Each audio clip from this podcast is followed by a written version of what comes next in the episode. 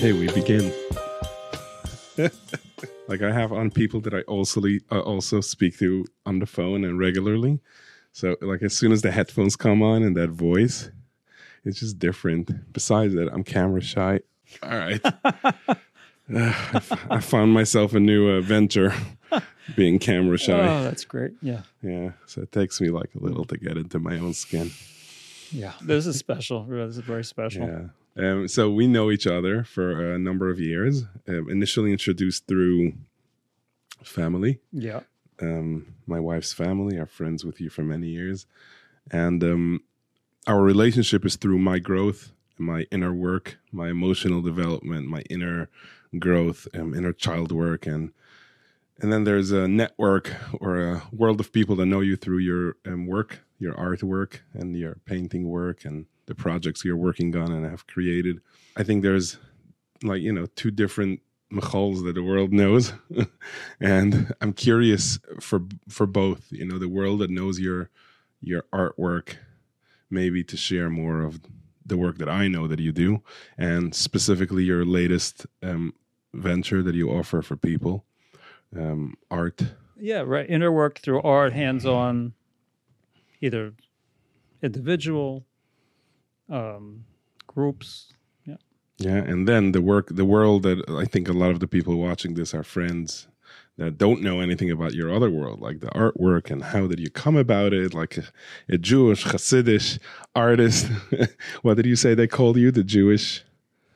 Oh no, no, no! That was just that was a, that was a a joke. That, yeah, that was a video that he titled "The Jewish Van Gogh" just because, right? You know. But, so that's uh, like, and then my circles are the circles we know each other in. Like they don't know much about the, your artwork. Actually, interestingly, there's uh, during the years there's been a number of like reporters work. They came to exhibitions that I was doing. I traveled the world for many years, and I did exhibitions all over the place. Most mostly they were through Chabad, but there are other places, and, but mostly through Jewish organizations. And um, one time, a whole article came out. I was interviewed, and the title of it was the antithesis. Oh, the antithesis of Asher Lev. Mm. Okay, do you know who Asher Lev? No was? idea. Okay, there was this, this, book came out called The Chosen. Yeah, very uh, controversial book and everything, and really it was sort of anti orthodox or Hasidic mm. or something like that. It was in the 70s. And uh, underlying, and the, the character, it was, it was fictional. The character in the book was born into a Hasidic family, and he wanted to do art. And they gave him all kinds of hassle, and you can't do mm. it, and mm. it's this, and it's that, and it's not for you know, uh, uh, you know, from kid, and all this kind of stuff and he went he he actually left the Yiddishkeit and then he just did all these like really strange things with his art like real heavy duty stuff and everything like that so they said I'm like the antithesis of that right I was like you know hippie in the 60s and I'm like over I'm, I'm like I was doing art all the time and then I became Hasidic, and then yeah. and I and I did my art in it and even utilize it for like whatever. Yeah, like thinking of of my childhood and the options I had as a grown up as a career artist was not on the list. Yeah, not because my parents said it's not okay. It's just not something that people. Maybe today a creator is more a little bit closer, but definitely not in the way you have done it. So how'd you come about? How'd you come about art? Did you do art since ever? Did it, were you ever like something else? a warehouse manager that we don't know about. uh, I, I, a tax I, I actually remember when I was in art school, right? And, and my father, uh, all of was paying for it. But he says, you know, like it'd be nice if you made a few bucks on the side, right? yeah. So sure. I like became a busboy at like the Pancake House. oh. After like, so there is a career besides art. After three days, I called my father. I said, "Listen, I'm here to study art and do whatever I study art, whatever was going on over there. You can imagine in, in, in 1970 what was going on in an art school. I can't even tell you. It's amazing anybody came out of there alive altogether. But in any which case, um, and I said, I, I it's just it's, it's, taking me away from my study. I can't have to concentrate my. yeah. So you took it serious. yeah, whatever. But listen, look, I, I tell you like this I don't remember as a very young child having like specifically I was like into art, thinking that this is you know. But my mother, Leah Shalom, was very creative, and we lived in a predominantly non-Jewish neighborhood Where was that? in Drexel Hill, Philadelphia. Mm. We were not. Uh, we went to conservative synagogue, a small synagogue. You know, we were like that kind of typical Philadelphia. A lot in Philadelphia is like the, called the conservative capital of the world, con- conservative at the time. Now it all waned because people, with the younger, generation, didn't stick with it Right. but it was just very f- f- interesting. So we just did all kinds of creative things, and she was very much she she liked to make us in the costumes and this, and we would run all these things in the neighborhood. Like uh, we made it like a, we we made our own miniature golf in our basement and things like that. We had all, all just very creative things, and I didn't realize that that it really did have an influence. I Right. think. When I became 12 or 13, it became much more of a, a serious Like an obvious- or th- when, I- when I was like 15 and 16, I really got into it and I wanted that's and then um, yeah, that's where it's Like that's when you wanted it as a career, like of something you want to do. You actually thought of making a living college to, doing to that. apply at college. Yeah, that's what I wanted Right. to do. So you thought of that's what I want to do and somehow support myself doing that. well, my father, who was a navigator in World War II, sort of alpha man type, um, he used to, the main thing I used to hear from him more than anything was, look, whatever you end up doing as a career and you're for your job, you're going to spend most of your waking hours in life doing it. It should be something you love. Right. So when I told him I want to go to art school, he says, "You are not."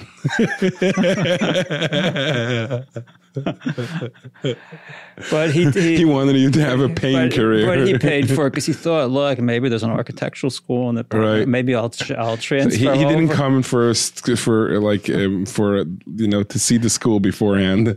Like was the art actually school. considered one like the best art schools Right. and expensive in the whole country. Actually, Rhode Island School of Design. Right. Then I decided to become a macrobiotic. Then I decided to go to become you know to go to yeshiva. So how'd that come about? You you drew you, you Um, created art before you went to yeshiva. well, it was an art school. I did things. I Mm-hmm. I, I sold even a couple things.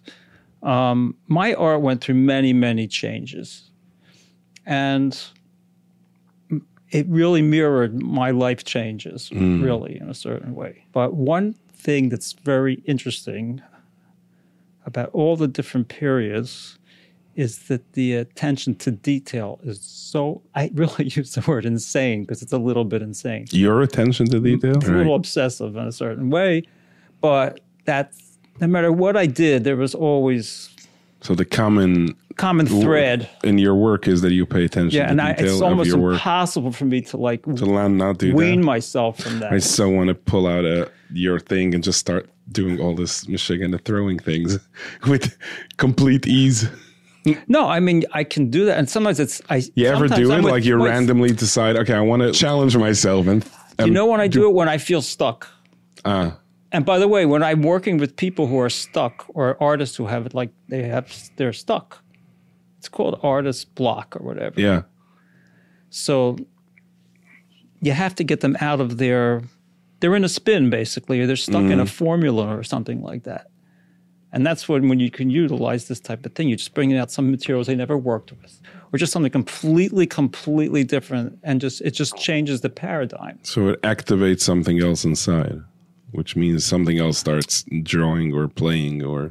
it does activate something else inside. I remember one time I had this in art school. Whatever I was doing, I needed to go to do something new. And that's hard for an artist because usually it, it takes time to develop some, a style. And then I had this rapidograph, which in those it's like a just a, it makes little dots or little lines, whatever you want. Very very fun. And I just took a big big piece of blank paper, and I just put a dot in the middle. I, I had, in other words, I had to like cancel everything and just start with a, a, a dot. And then I just, somewhere nearby, I just took the dot and I just did a line. And I did this.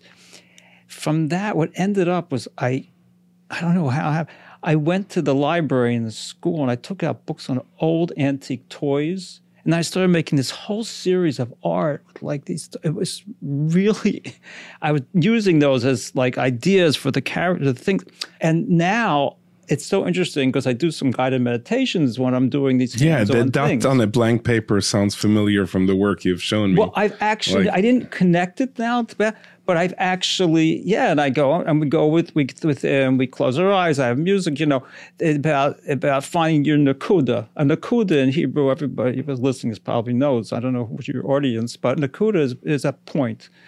It means you're like like people go out to look for the infinite. You look at the sky; it goes on forever. You look this people think of time going on forever. You know, like the people. If you count and it doesn't stop, so that's you think of well, how you can try to t- get in touch with an idea of something which is infinite. Where you're talk, thinking like you're trying to think about Hashem and all. I think you see, people do all kinds of stuff. Or you know, you're trying to People do all very- kinds of stuff. becoming more popular.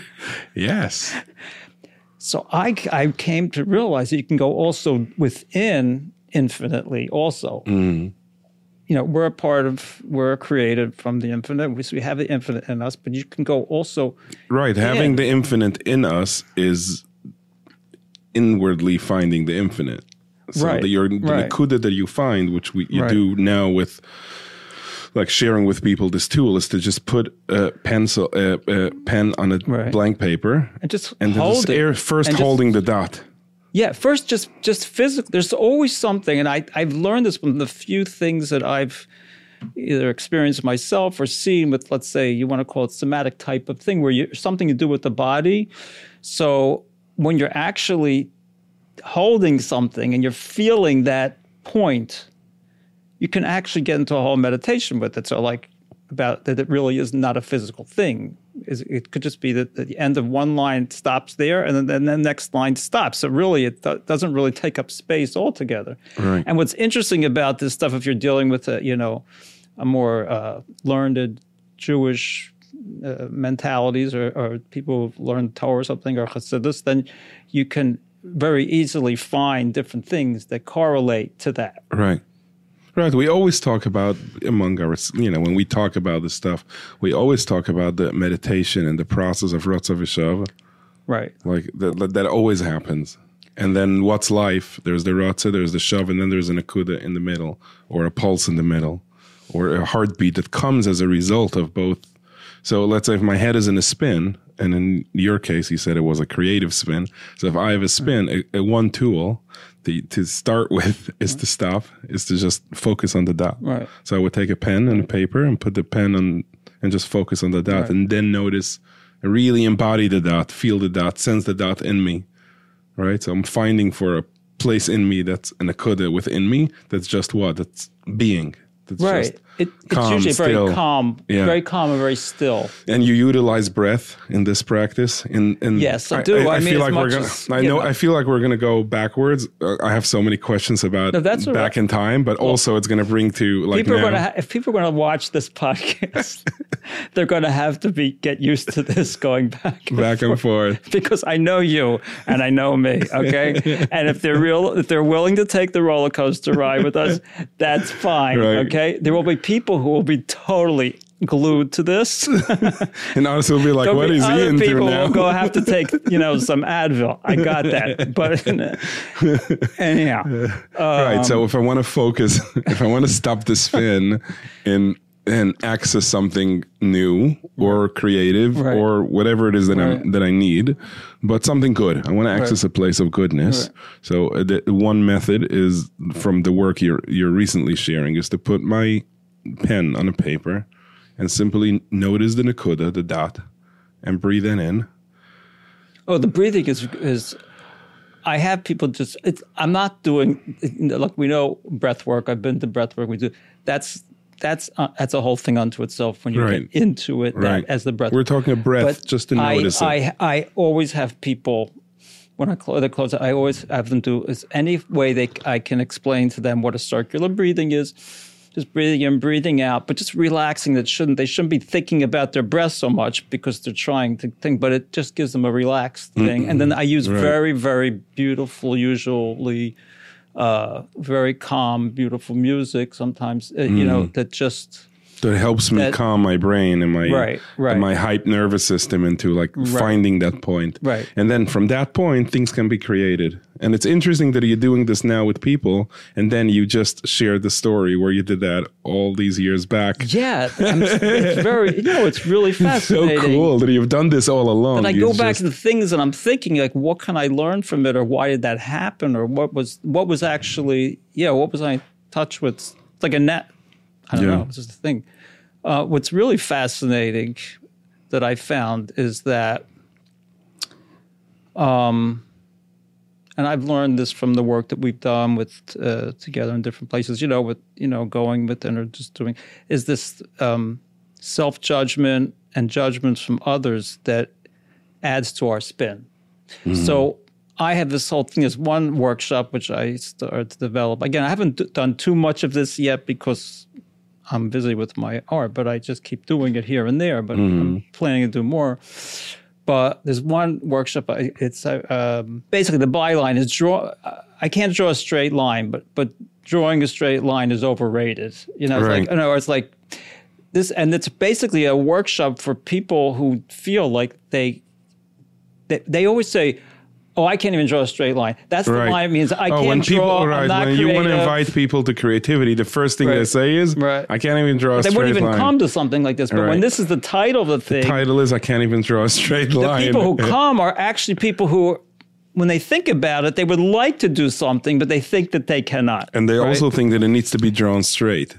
Like yeah, well, like that. somehow that's like, how art is made straight. Right, but almost or perfect. exactly not right. So there is a layer thing with art that I'm noticing. So it's an interesting story. So I'm sitting today on my couch right. and I'm reading a book that's titled very typical for what I'm reading. It's titled something like um, how to how to manage stress anxiety something very it's so like not creatively titled that i actually bought the book it was in the pharmacy on the stand and then the first um, you know they put you know sometimes authors will put a, a quote just to get started like they put someone's quote they put a bible quote and i'm like what did i buy Uh, okay. I bought a Christian self help book. Interesting.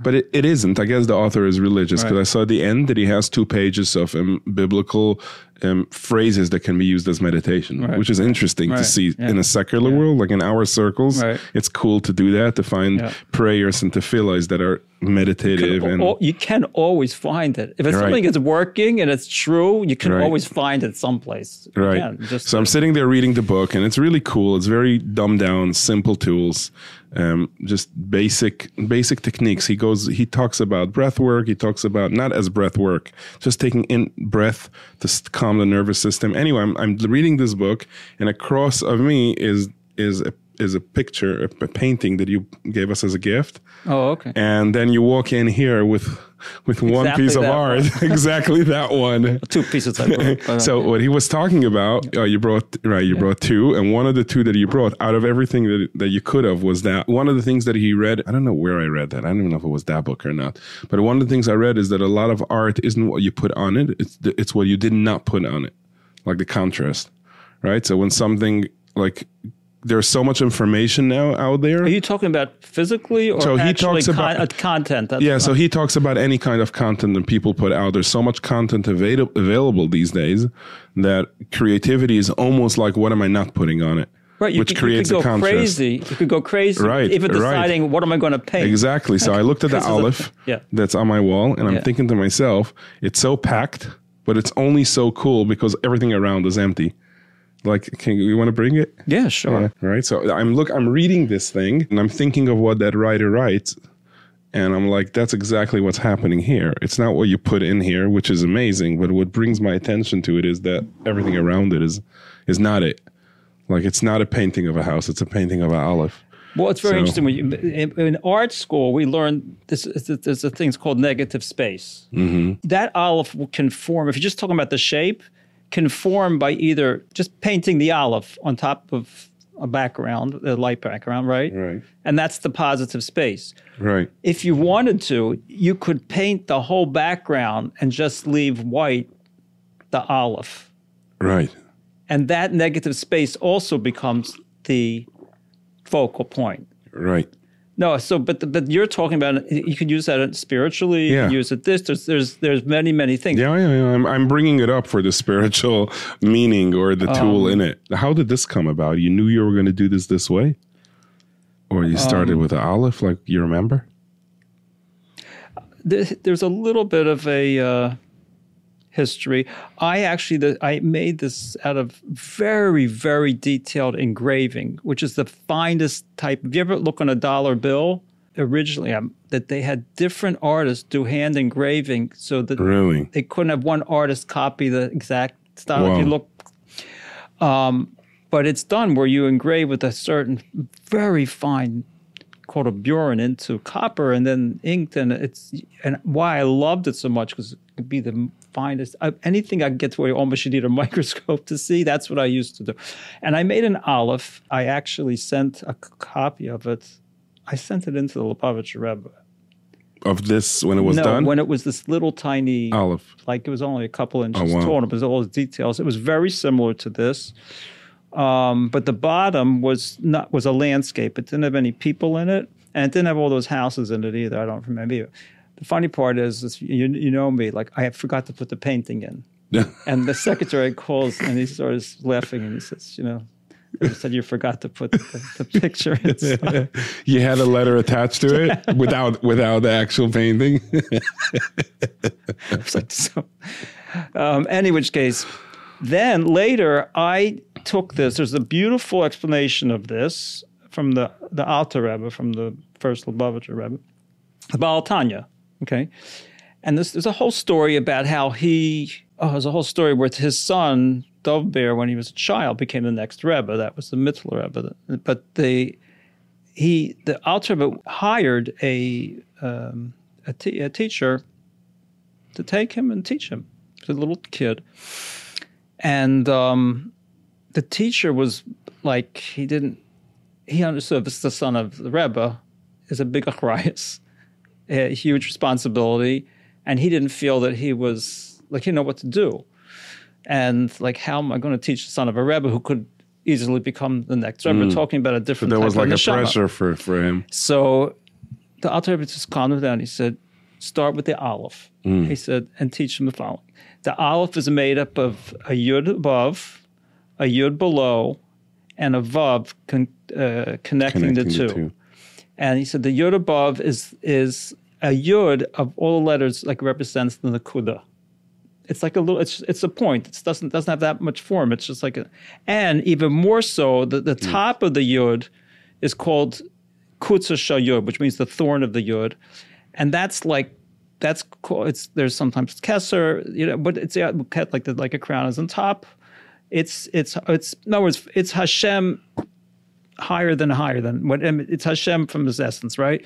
Is really the Kutza Shal Yud represent, and that's but so the Yud above represents Hashem. The Yud below represents the the Jewish people. I was just elaborating on the words, the simple words that the, that the Alter episode was. The Yud above represents Hashem. The Yud below represents the Jewish people, mm-hmm. and, the the the Vav is Torah and mitzvahs connecting us or Amuna. Right. There's different versions of the story. I decided to make a poster for children. Now this is this is actually a, a, much later version. Hmm. So I made a poster, and on the poster I put that about the aleph, the yud above, the yud below, and the and the vav in between, like in a couple lines with nice font and everything. In those days, it was very expensive to to do color printing, and I had you had to get color separations made, and that was like the most expensive part of the whole process. What does that mean, color separate? Did they, They had each to. color? I don't know how they did it. They, they're able to f- um, filter out the three primary colors. Oh, and then it print it and printed in dots. You know, Oh, wow. I, I don't know. It, It was a big deal. Got it. it just was a lot. It, it costs a lot of money. So people weren't just not printing things in color. right. Unless when I was a kid, I didn't either. you know, I remember it was that. very expensive. But so, but this I had to, you know, it was for a color picture of mine. I wanted exactly the picture that I drew. And it was this already, the what I see? It it was a different version. Mm, it was a different version. This this is much more painterly. The one was was more like an illustration type thing. But when I and I'd already done that, and then I, I happened to send it to the Rebbe just to tell them I'm going to be printing this. It was for bracha, you know, and the Rebbe said that that there should there was only a landscape like a whatever it was I don't remember it was like a, it's sort of like an Israeli landscape In here, in the Yeah, bottom It was one. like I made like more earth and heaven and Oh, got it. And the Rebbe said that uh, Yiddish uh, represents Jewish people, and that's what you're writing on the poster. You should have pictures of Jewish Oh, people. You should have should have a woman with a tichel and a little boy with tzitzis and a, like you know whatever. There should Wow. be. So I ended up making a whole Shabbos tish there, and I did all that. And there's tzitzis hanging out the back, and then she has a t- and he's a Hasidic guy, whatever it is. And then I had to redo, and it cost me a lot of money. I had to redo. Oh, redo you the reprinted whole, everything. I didn't print them yet. I had to Well, do those re- color steps again. Right, right. But I did, and it was became a very nicely popular thing, hanging in people's you know homes. Right. This is just an updated version, but it, um, what just to explain, and I really should show you another piece of art from I did in art school back in the '60s. I wasn't yet. I had not become Whoa. Baal Teshuva yet. Oh, Um, wow. What were you on, man? Yeah, well, something. You mentioned the, the 70s and you haven't shown me the 70s. So here I you wasn't haven't born seen, then. Yeah, you haven't seen this.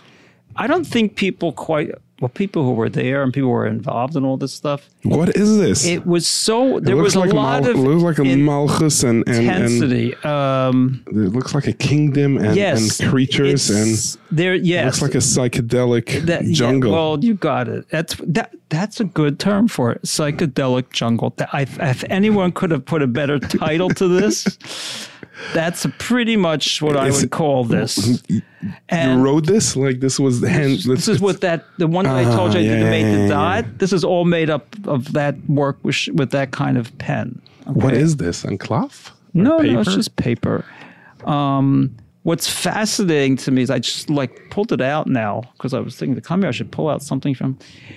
It, what blows me away looking at this is you can sense that there's an incredible amount of energy in this. There's there's a certain pulse. There's just a lot of energy. Now thinking back into it, it's like I had all this creative energy, like a lot, but not just that's just a um, uh, that just represents my own. What do you want to call it? Spiritual v- desires. I don't know, whatever you want to call it, and it's really quite misdirected. There's no direction to it, really. It's Do you quite- know what's happening here? There's no no. It just whatever came out. It's not. There's no. Completely. Is this is this the same? These two? No, they're not the same. No, they're not. That right. No, they're not the same. Right. So you started. You know where you started on As a piece of art, I think this is an absolute incredible piece of art. thing? Right. But there's more to life than what some. You know what I'm saying? Right. So, but I was looking for searching. Then when I became, you know, about Shuva, and that was through a, a whole series of events and everything like that. One of the look at the different. First this is all, one. This is from the beginning of your yes, from art career. Well, not this particular piece. Right, the original exactly, but it. yes, but it was color, and it was. I, I call this one like more. There was a lot of oros. There This was a lot of uh, uh, uh, light that came into the world in that time. If you want to call it a spiritual awakening, if you want to call it that, Mm-hmm. but it was not yet so much directed. Like it was like I call like in Chassidus explains. Oros lights have to be in the knives? kalim, have to be in vessels. Otherwise, it just gets right. It's wild. Just a Right. wild. A and wild. that's what this is. Whereas Right. There has to be like limitation constantly with with openness. There has to be Right. a combination of what are these? These little knives no, looks Or like- they're like columns. columns. It's like you're going somewhere, but it's the whole thing is just fakakt. but it's so deep. Did you sign it? I don't see a signature. Well, I don't think I ever finished it, but I don't think I ever would finish it. The look, Right. it just was like could have gone forever. It wasn't even about f- finishing or starting. It wasn't about anything. It was just about Right. art. And It was it wasn't art even about art. It was just letting. Well, it was a bit about art. I Bit, guess, but it was. but- A, oh, you did sign it right here. oh yeah, there you You go. You did write it. But- Seventy-one. This now after I spent two years in yeshiva, very- and then I first of all my art. As soon as I became like Shomer Shas, I started getting into. I just I started painting color, like I started color. Like my life changed. I was I was actually very so excited about it, and just I just sort of got you know all into it. And um, I, the Rebbe told me actually, I asked that if, while I was in yeshiva, I shouldn't really do art. I, I mean, not that it, sh- it shouldn't interrupt the schedule of the yeshiva. So I would do things like Motzi Shabbos or something. But for two years, I really wasn't. After two years, when I started doing, I actually got married, and then I, I was, uh, you know, started doing my art to make a living at it. The artwork I was producing was just, I, I loved the Chassidus, I loved the Mashalim, the parables, and I had just, there were just so many ways that I wanted to and that's what I did. I took a specific idea, concept, and I found a way to to bring it into a piece Right. of art. Right. Which is um, pretty fascinating looking at the at the direction of this and the words that this have and the emotion that this has with no words. It's like I I- you know, if I can like we can put words to it, but it's not gonna explain it. But this we could explain. Right. Like and that's the kunst I think in life. I think the conversation we're really having is how to direct ourselves in light in life. I'm gonna move this here for a minute. You know, the conversations we usually have is like how do we navigate life? Right, and there's a lot more joy in that than there is. This is this is, was not. I can't. There was tremendous intensity, tremendous whatever creativity, but there was. You can see that this is a. It's all. It, there's a, something very disturbing.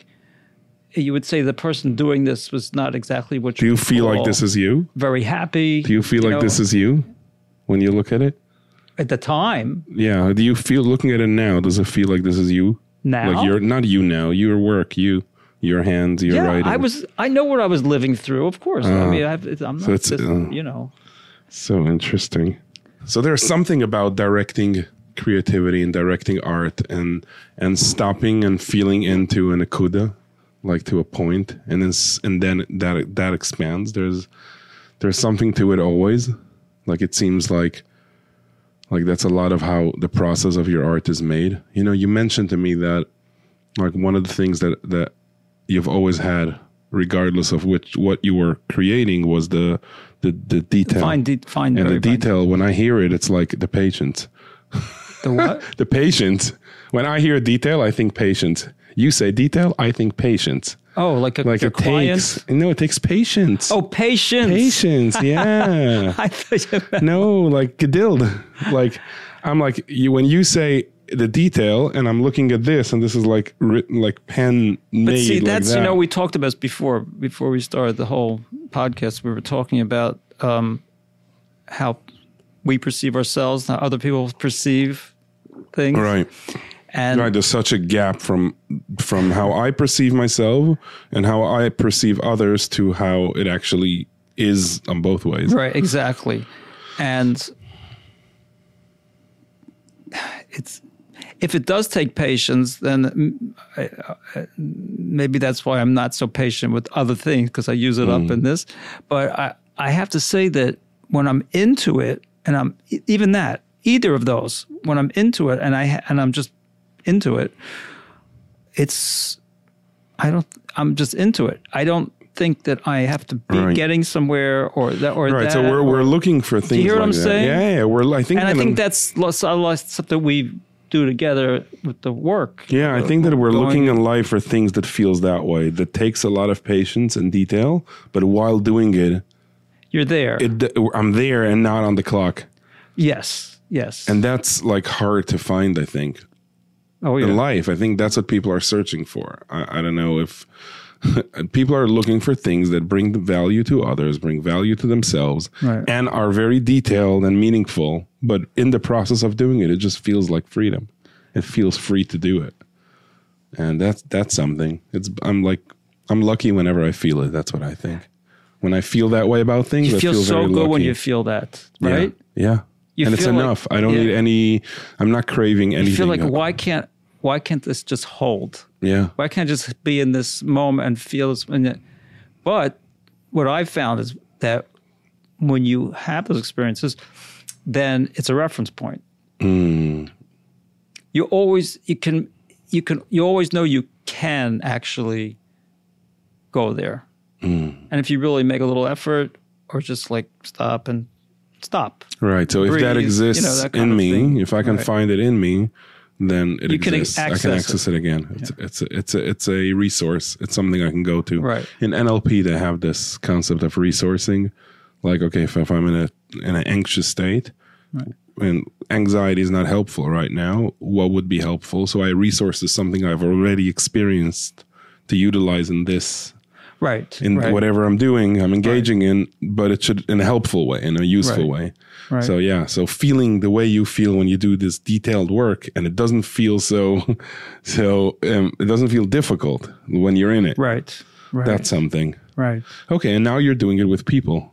right like for instance I, I meant to mention it before but let's say someone comes and they they feel that they can't draw they can't Mm-hmm. do anything they don't you know so part of the process is what i do is it's so interesting because i've learned a little like process with inner child work right Mm-hmm. so you can use it with this you can actually take a person back to like even if they don't remember it but you can actually get You them mean to you remember place- what a, a time in childhood? Yes, where like, or I'll just say it and then guide it, like you know, a little meditation that you know that.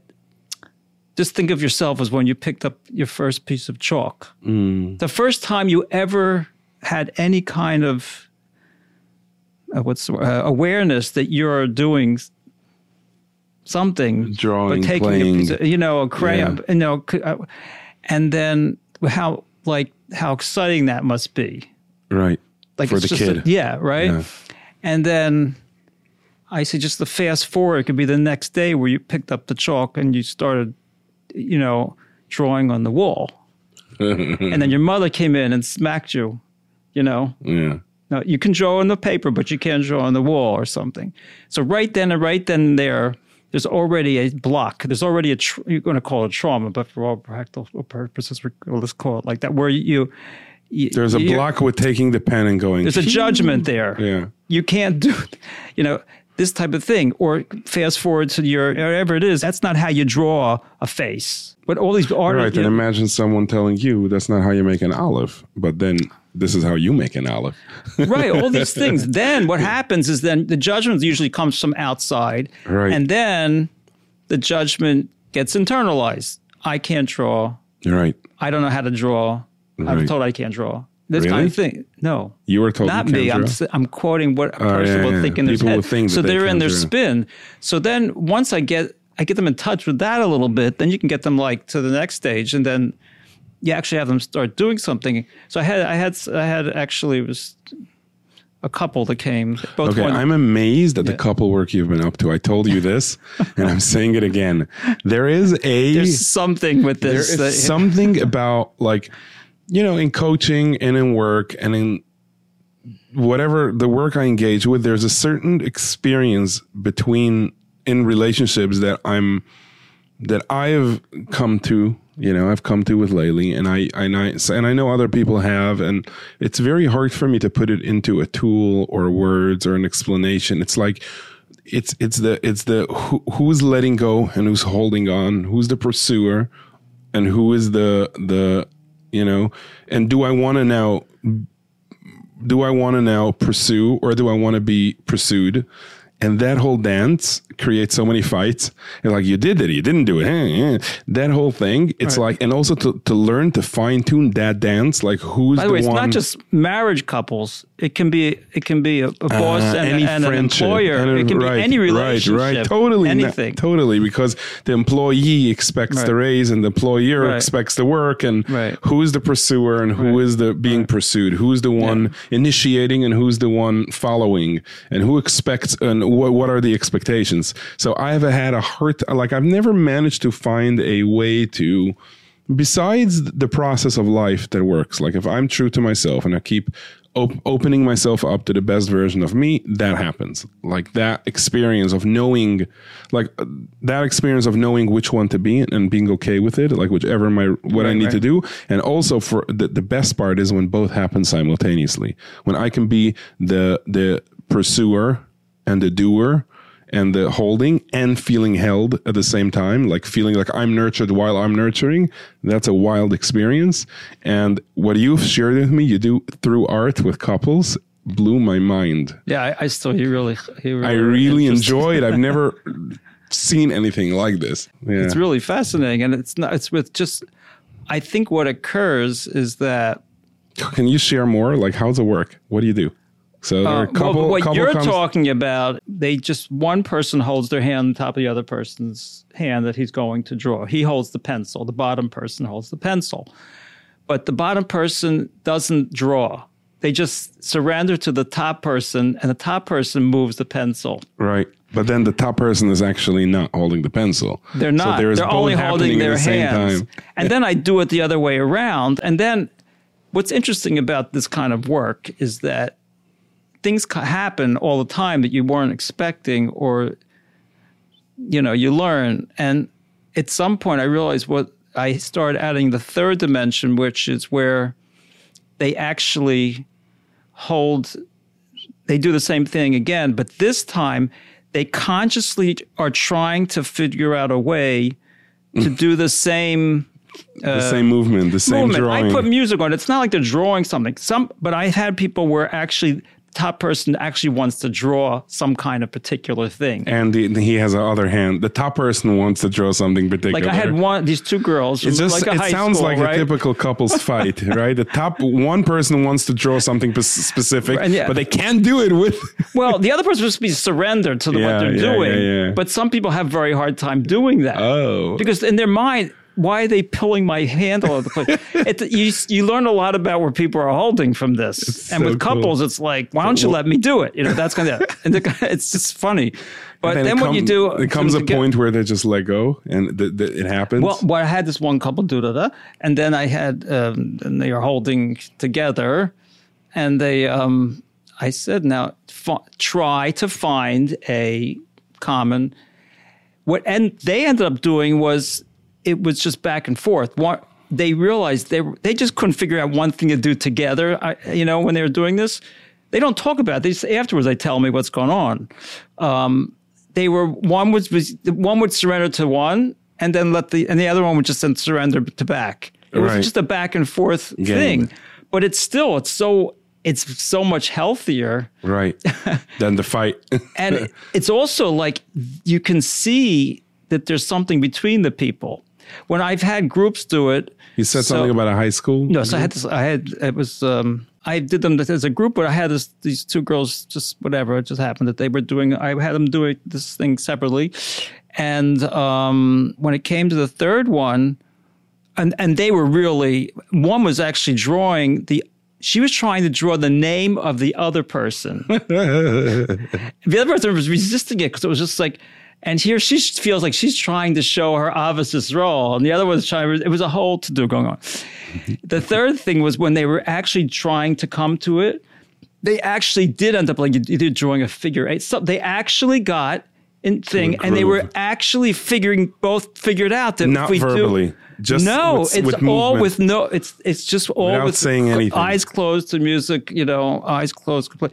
And they were actually, and one of them blurted out, "Oh my God, we're like doing this together." Wow. And what was really interesting at the end of it, they they um, it just I don't know at the end of for some like weird reason that the shape came out like a little heart. Wow. And then as I, we were talking about it, one of them had just took up a colored pencil and like painted it wow. in, you know. So it became this this No, it was a beautiful connecting thing on a much people. on a, like a deeper level. Wow. And now some people would have trouble like connecting or doing things. When I feel when you have some piece of art, it's it's it takes away the personal. Do you hear what I'm saying? It's it's quite It's fascinating. I, it's I had really a, wild. Yeah, that I- specific experience of the surrender game, like who is surrendering and who's in charge, is is unique. But I've seen a, a lot of other things before this one that we've done. You you know that he shared with me. It's just free flow um, s- writing. Oh, There's that, things that to do. So what have, nice. has to do with Chesed Gevurah and then Tiferes, which is a combination of the two.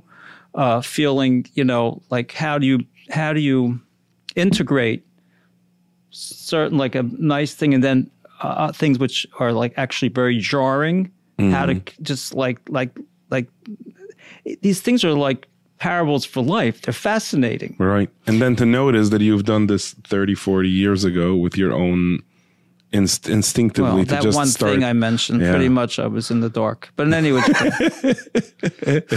so talking about you in the dark, I have a question. right. Okay. So you're from very from. I always say this, like in the spaces we meet. You don't know who's from. Okay, just like in the spaces we meet, you're this very like religious from person. I I don't know. This question keeps coming back to me. On the previous episode I did, I had the same question, and it's like, how do you navigate your fromness, which is so rigid, right, with halacha and the rules, and your complete openness. Not only openness in your create creative flow, fine, but your openness with people, like your acceptance, and your you know, you're really like non-judgmental, and that other, you know, that part of you that is so like, how do you balance the two? How do you balance a free flow of of just being and acceptance and light and I guess seventies. and then I, with I look at the seventies not as exactly all light. A friend No. of mine once said the seventies where we, we saw the light at the end of the tunnel. We just didn't know it was a train coming in our direction. oh, it was a great line. Um, light it's, light needs to vessels. It needs it needs it needs to be integrated. It needs to be grounded. Um, interest, it's an interesting question. I was thinking about it. Um, no pressure at all. no, it's not a matter of that. It's that, um, first of all, I don't find halacha, if you want to call it, or being from rigid. I just don't. I never. I. I. Um. I mean, it's a typical thing, especially years ago. The early Baalei Teshuva were like, we're very zealous, want to do the whole thing properly, and we're very. You, you can do this. You can't do this. You know, like where there was a lot of that, you know. Um, but when as time has gone on, I've and then you become more normal with it, and you start to think, you know, what's hmm. what is what is. You become to integrate. You, you become integrated with all things. I love that line. I think the fact that you see it, that you see it so different than the way I asked that question Yeah. is really, really cool. Like I don't find halacha to be this creativity buster thing. No, but uh, see, and to me, in my the fact that I'm asking, I know I asked this on the last episode, this the same question. Like, how can a person find their inner best self if they're constantly, you know, bound by so many rules? And I think there's like, a general question about how how we how do we integrate all these rules if you In want life. halacha any any rules, Right. law. and right Like I mean, everyone law. has. How can I be to have. myself if I can't drive Right. 90 miles an hour when I feel like it? So- Right. I mean, one of the Sheva mitzvahs b'nei Noach was that you have to have you have to have uh, courts of law. right. It's a universal thing. We just have more details. Right. but the fact is, is that um, Right. I really think you have to understand. I became from first of all through Meir Abbas uh, Abehsera alav hashalom, who was like a very spicy Sephardic Jew from a huge yichus of, of tzaddikim. So only a very spiritual person. And I was involved with macrobiotics, and he was involved. That's how I came to meet. But he became Baal Teshuva, and I ended up joining in, and all this kind of stuff. It's a whole long story. But there's like two things going on when a person is just trying to. Here, I came from the '60s, uh, which was like uh, that's was like basically let it all hang out. Everything was just freebie, you know, like do whatever. you Right. want. And is is that what your thought like psychedelics? Like when you hear psychedelics being All well, that in the time to me was also just Is it psychedelics, It had drugs, nothing like- like, there was no practicality to it. It was just like go experience any kind of uh, you know spiritual thing that you can get on. You know, when I say spiritual, doesn't mean spiritual is good. There's spiritual things that are lousy. That the realm of the spirit, right. Just just follow the spirit and spiritual. um, or just spiritual things or stuff like that. Things that just got me different consciousness, anything. You know, some of it was escapism, and some of it was just looking for God. I think looking for Right. Hashem. Really, I have to be honest with you. Uh, a lot of us just don't don't do well being born into this lowly world. You know, well, it talks about that. around. well, Adam Balkarchach never. What's the sentence? Um, Like we we didn't really. Choose. Yeah, there is. The, we. Ch- it also says that we chose exactly this life. So I guess there is both in life. In life, there's the not choosing There's it. always the You know, we're like Yeah. we don't want to be here, and then we want to be here, and we literally chose every detail of it. What a spin to things. like I don't like any of it, and I like every detail of it. It's it's my like my state of mind depends which it's going to be. I'll have to think about that one for the next podcast. Anyhow, so um, you and Yiddishkeit, what? that's where we were. right, and your acceptance. No, no. So I'm just saying. No, uh, the only point I was trying to make was about this, which is I think important because it's an interesting conversation with you, particularly, and especially because you know that a lot of people that we uh, associate with and are do who interwork with us are are people who were brought up ultra orthodox, and Hasidish. just you know for either whatever reason uh, you know they, they it didn't talk to them certain things didn't talk to them they weren't they didn't Well, get- I keep hearing how so much of Yiddishkeit is a giant trigger to people of like, because of the, their different abuses, different Yeah, this, different like, so much- not doing it out of enough love, doing it too much out of you know fear Right. or or or God was chosen for them. They didn't really choose God. You Mm. know, all kinds of things post Holocaust traumas in these communities that played into the actual lifestyle of Orthodox Judaism. Yeah. in many places. Um, but what was interesting for me is about Truva, so that that I this is how that I first came from, and then uh, then we I be, I went to Lubavitch Yeshiva, and then we're talking learning Hasidus, and so my whole introduction to real Yiddishkeit, it was from a very spiritual place. Even though it was very hard to go from there and then to to, to become Observant. yeah, and you do you know you can can only do this this, but then I'm not that time, and all these kind of things when you're actually living a life which was totally hefker or free. free was a big. There you can't imagine those days what was going on. Like some people couldn't make it through; they just bounced out. It was too Right. much. They So the couldn't- spiritual they couldn't part take of the, They didn't. They they. The, the rules. it was too hard to integrate for them at that time. right. Let's say years later, So maybe the they found ways. spirituality was was fine. It's just the the, the the the restriction or like the way to do it was difficult. integrating it into how what's where you fit in with this and yeah and doing some of it Mm. but having said that it's like what you were asking me about the details so it's about the halacha or something like that is that when you learn like you really if you learn hasidus about these things Mm-hmm. every little ounce of, of halacha and all these things have they're all in spiritual realms they ha- they really have stuff that is Right. exciting and you An, just look at it exper- differently an experiential, um, soothing way of living rather than a rigidness to it. Like every detail of of Well, of you know that there's something. Right? Not that every aspect of living is kind of soothing and no, every aspect of of, of the there's deeper challenges, there's explanations. nisyonos, there's all kinds No, of I stuff. think that the- the- how the- to deal with it. Yeah, I think how to I, deal with it. I think that what I've heard from you is that like if I if I d- learn the Hasidic explanations for these things that are just like do so, do like this, and I understand the meaning of it, they have a very um, meaningful and helpful. They change um, the paradigm. Yeah, a very helpful and meaningful um, opportunity in in my life, like to give me in my life. Like it's very interesting. Um,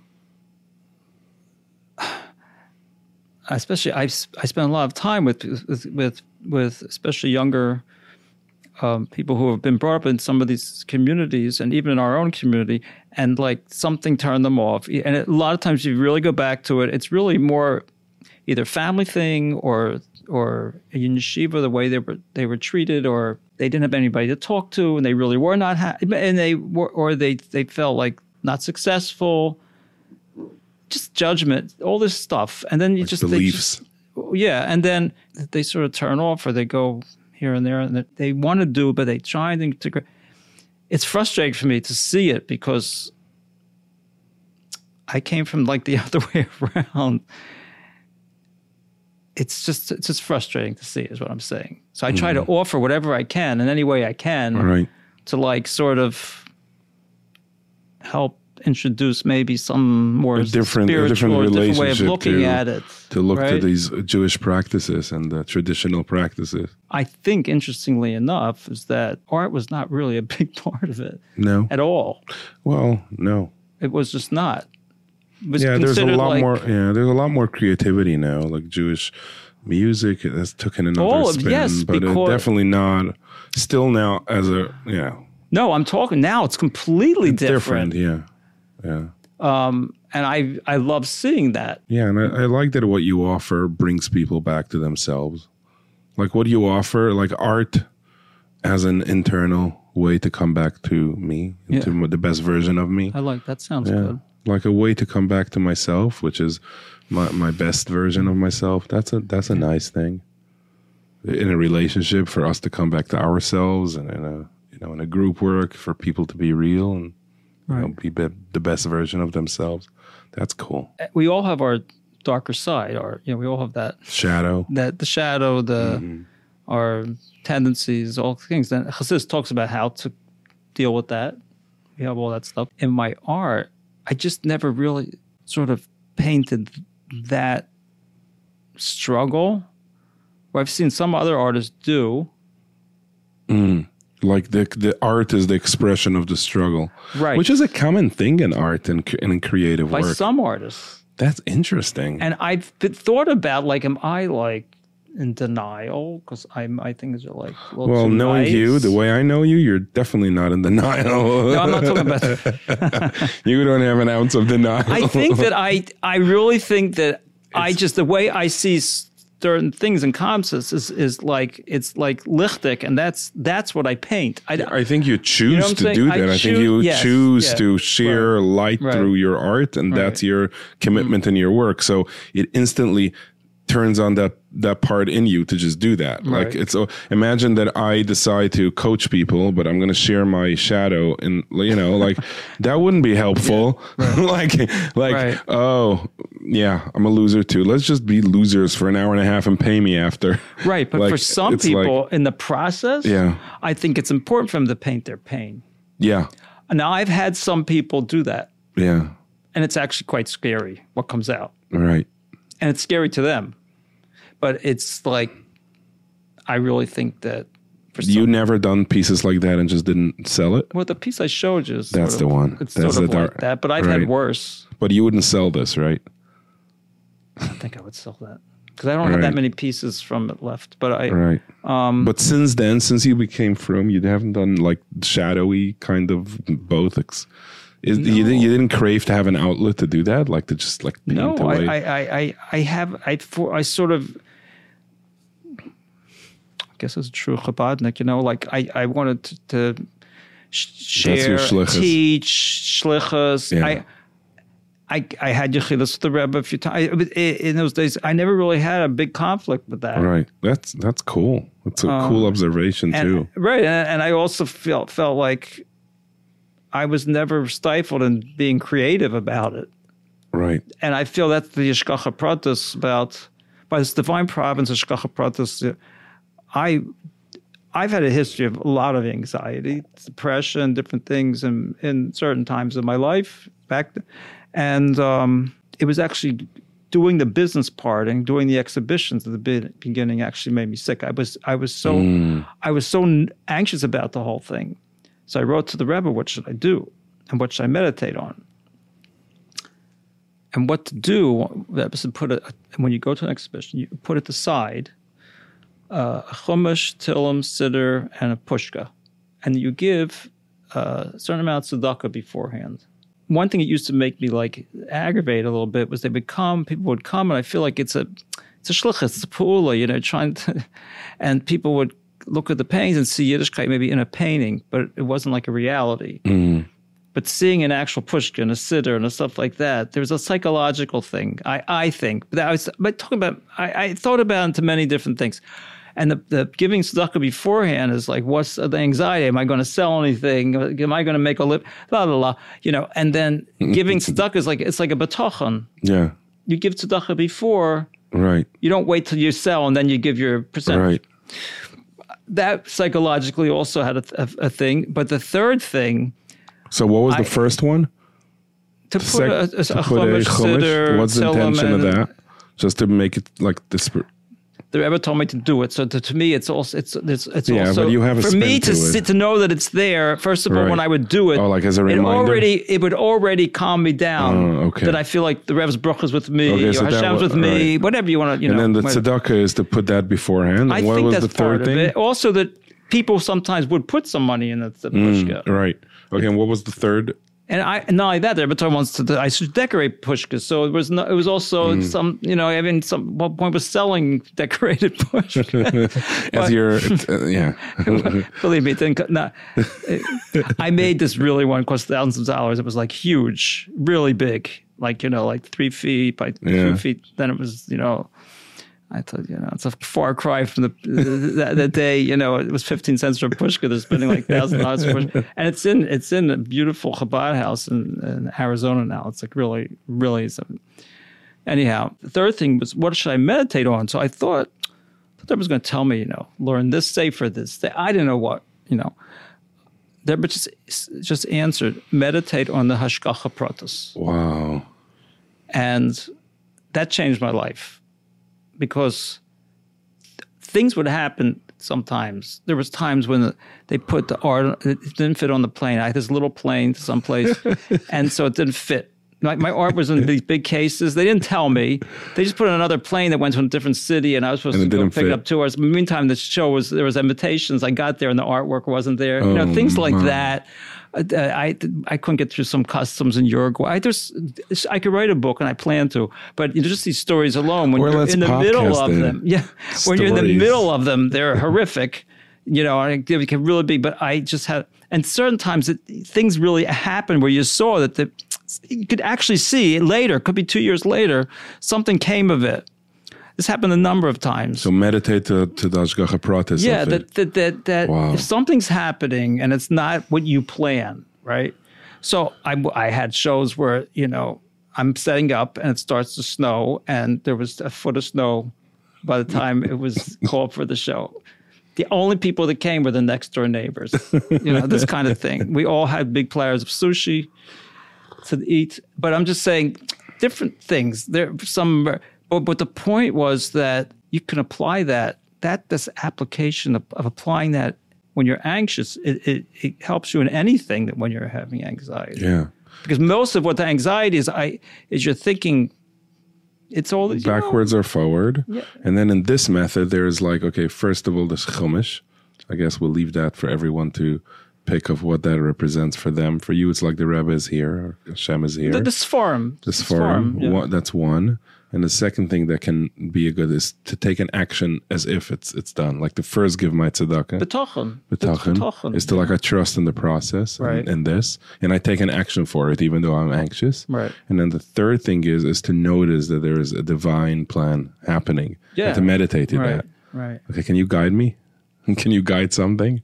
What do you mean? Guide a meditation of that, of some whatever. Make it up, or something you have. Oh my gosh! Wait a minute! Right here, right Yeah, now, no, me. without the music. No music. I can turn on music. Whatever. No, Just know if I do two do like minutes. this. What I mean? Yeah, go for it. I'm ready. We've done this before. Go. Oh, come on, is like... I'm talking to all of you in the audience, okay? Okay. Would you want this being done to you? okay, anyhow. Uh, Well, you're, no one is going to want to come on here. Yeah, You'll be my I mean, you just- my last your next guest. three guests just canceled. Or, or Um, the, Ah, ah, well, okay. Well, let's do this together. Well, I come here for you to guide me, and I'm guiding you. Okay, let's just breathe. I'm super excited about the work you're putting out. Like for so many years, you've done art and sold the art, and now the actual process of art is a tool, is a shluchas, is a tool for healing and growth. Like the actual pen and a pencil and a paper is the tool. Like that's what you've always done, and now you're. I'm so excited for that. Well, I think it's just I don't know. Like I'm just you said you're going to Israel. You're going to do some events there with groups. Well, this is the year of Hakhel, and That's so the Rebbe spoke about this so many times. And it used to be like he couldn't get anybody up off their chair to do anything. It was always like that when the Rebbe brought up these things. And now there's like Hakhel Events everywhere. all over and every, all kinds of what does that and all. mean? Can you explain it? uh, every a, a- the year after Shemitah year, after the seventh year when they rested from working the land. So then um, it's called the it's called year of Hakhel, and the in the Beis HaMikdash, the the Melech would come, sit on some kind of dais or whatever. And teach Torah, and women, men, ch- women, children. I mean, it was like it was gather. would gather, So it's a year would- of gathering. Right, and to learn Torah. So Mm. I did a couple of events. So last one I did was eight years ago, It was bigger than the one I did eight years before that. Um, a visual arts kill, I called it. Wow. The first one, I just there was hardly any artists around, so I just called up some people who are artists in Crown Heights. So we had like I don't know eight or nine people come. They're all like sort of artists, and it was just you know I'm leading this thing, and like you know you see like the eyes rolling like because everybody's like an artist with their own ideas about things and this and that. It was very funny actually. A lot of personality must Yeah, it was like, like what, he thinks he knows the only thing about art, and da, da, da. you know, it was like you could just feel his judgment and everything. Yes. then the next time already, it's eight years later. There's so many people doing different things, graphic Wow, designs and all that kind of stuff. So I had a thousand people looking Wow. at it, but only like a hundred came to the actual event because I said you could watch online Right. and I had a a speakers, a couple speakers, and I spoke a sort of PowerPoint. And I actually did show stuff from the beginning, darkness to light. I did, it was very, very interesting. Now, things just seem to be opening up in these areas. I don't want to take time too much time away from my doing my art. I don't want to replace, Right. but I have evenings here and there, and, and that's when most of these things. That's when you do that work. Yeah, Cool. Okay. Want to guide me into something? yeah. Well, I don't know what you mean by this. Anything. Just a breath. Just do your thing. I can talk about some of the things that I guide. It's where you start with some very, very hard, either a piece of clay, or you can give the person holding in their hand something very hard, or you can just picture at this point something extremely hard. hmm Okay. And, you know, re- re- breathe, you know, and just, just, just sort of like be in touch with it, feel it, feel its hardness, feel its like, And a color. can if you want to put a color to it. I'm not up to that part, but in any which case, no, I do that. I do do that with colors, like right. very cool stuff. Um, putting Right, colors color to what wheel. what you when when I have people in a sort of a little meditative state, and they go in and we're working on something, is to put a collar to it. Got it. Um, okay. I'm feeling that hard thing. You're right, and it's um, basically now think of it as this, that it's think of something that's blocking you, something that's just you feel is just you could even feel like it's in the middle it's somewhere in your in your body somewhere. Is there some place it's just you just feel like or think about it like a creative flow or you want to express something you want to do something and you just feel blocked. And just like meditate on that and just let it experience it. Breathe and just hmm. just just be aware that you are experiencing this in life or in this place and this whatever and you have this block and and it just it's just it's taking up space it just is just like this thing is taking up space you feel it it's it's you know it feels very real now i do this with actual objects Right. and different things or clay or something I like know, that I'm but there. you but you then can, what? you- then you- you know it's like uh, just just start start to realize it's really not this this hardness is really a little bit your own experience or your own stories around this about what you know it's not necessarily truth yet it's blockage. It's just there's different reasons why you feel you cannot do it or something is blocking from the inside mm-hmm. outside. So when you get in touch with that like just pressing into that hard thing uh, it's, you'll see that it's not as hard as as you think you know like start to like n- knead it Mm. like you knead challah like just Oh. like just like it's just and, and as you do that realize that this thing because everything comes from above and everything everything has breath in it just you don't you don't perceive it but now as you knead it feel that it's it's breathing it's actually has a pulse it has life and you're it's not really you're not in controlled by it you actually can have more control Mm. of it and just just feel that and just now now just like just like your breath goes in and out just go in and out with your hands and just like you know like just um knead that that ball you know And maybe create something from it. and then right and then i go further and I don't want to give it all away because if you, if you, it's part of one of my workshops, so I don't like to like, you know what I mean? It's sort of exciting things that go on after that. Yeah. And um, I've just had, by the end of the night, you know, like people are actually being able to create something and it's without judgment, without this, and it, it's just like opens whole, up to something. It opens up. It's a flow. Um, there's I do something similar to this where it's like the seed rotting in the ground, just mm. a whole. And I talk about the chassidus and what it means.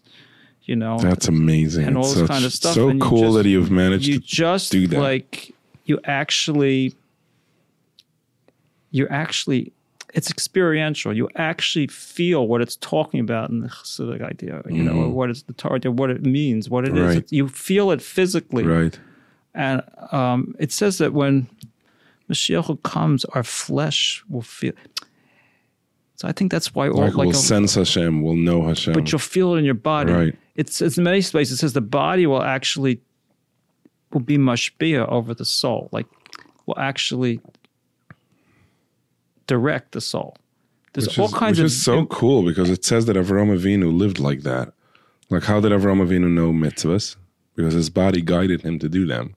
So we're talking about mind body, you know, and feeling something that we perceive as rough. Well, a lot of these tzaddikim, they were sort of living Mashiach to begin right. with, you know, on a certain level. Like, right. But it's like, I think, I think that there's a lot of that, that, that, that why, why are people so much into somatic healings today and different things about feeling it in your body, feeling it because I think that it's the way of us actually internalizing it and getting out of our goals, getting out of our. It's going to take more than a thought.